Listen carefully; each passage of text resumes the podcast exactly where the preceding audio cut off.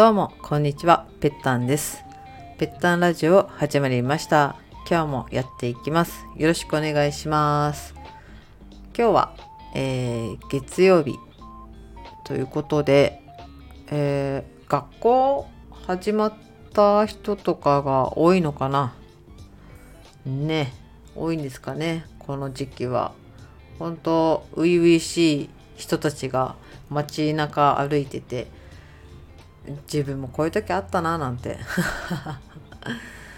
ねえ、皆さんはどうでしたか、えー、私はこの新しい環境に対して楽しみよりも不安が大きいタイプだったのであんまりこの時期ってそこまでこう楽しいなーっていう気持ちはそんなになかったですね。うん、また新しいとこことが始まって慣れていかないといけないんだっていう、うん、方が強かったような気がします。ね、とは言ってもまあやっぱ新しいことのスタートっていうのはねいい区切りなんで是非とも楽しんでください。はい。で今回お話しする内容は、まあ、継続するにはゆるさが必要っていうお話をしたいと思います。えー、私、ぺったん、ほぼ毎日のように筋トレ、まあ、ジムに通って運動しています。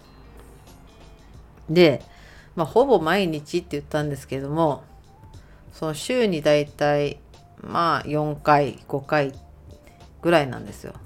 週7あるうちの4回、5回。で何かスタートしたり頑張るぞって思うと毎日やるって目標を立てたりするじゃないですか。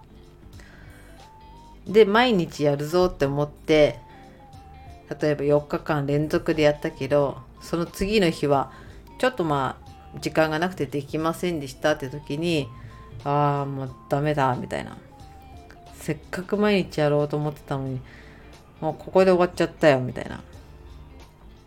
ことでもういいやってなってそのままその後もずるずるとやらなくなるっていうのがうん結構昔私そういうことがあって。なんかねせっかく毎日やるって目標立ってたのに毎日できないじゃん。じゃあいいやもうってほんとすぐなってたんです。でもそれだと多分一生何も続かない。そう。ね、続けるって別に毎日じゃなくてもいいじゃんと。ね、365日ある中の、まあ、300日通えたらすごいし300日できたらすごいじゃんっていう。そういうふうな考え方をしないと何事も続かないよねっていう。運動しかり勉強しかり。人ってねやっぱりうん怠けてしまいますから。怠けちゃう自分を許しながらも、まあ、できる時にやったらすごいじゃんと。続いてるじゃんって。たとえね4日行った後3日休んだとしてもその後また行ったらいいんですよ。別に毎日なんていうね目標の立て方は良くない。毎日じゃなく長いスパンでね見て3年まあ1年。とりあえずねまあ1ヶ月。1ヶ月30日あったら20日は通おうとかね。そんな感じでね考えてやると結構続きます。うん。休んでも全然ダメああもうダメだとかもういいやってならなくなる。あ今日はまあ休みの日だなみたいな。そういう感覚でまたじゃあね明日行こうとかそういうふうな切り替えがしやすくなる。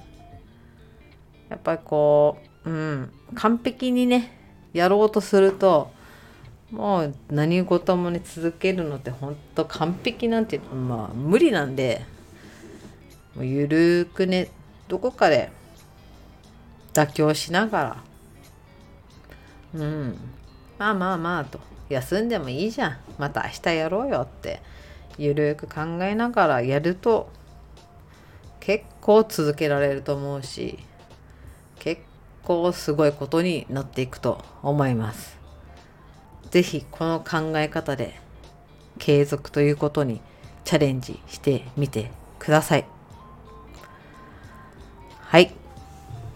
では今回は、まあ、継続するには妥協というか、ゆるさが必要というお話をさせていただきました。えー、最近ね、まあ、寒暖差みたいな、ちょっと暖かくなったり寒くなったり、体調の管理も大変になってきてます。皆さんどうぞご自愛ください。では、今日も最後まで聞いていただきありがとうございました。いいねやコメントお待ちしてます。ではまた次回お会いしましょう。ぺったんでした。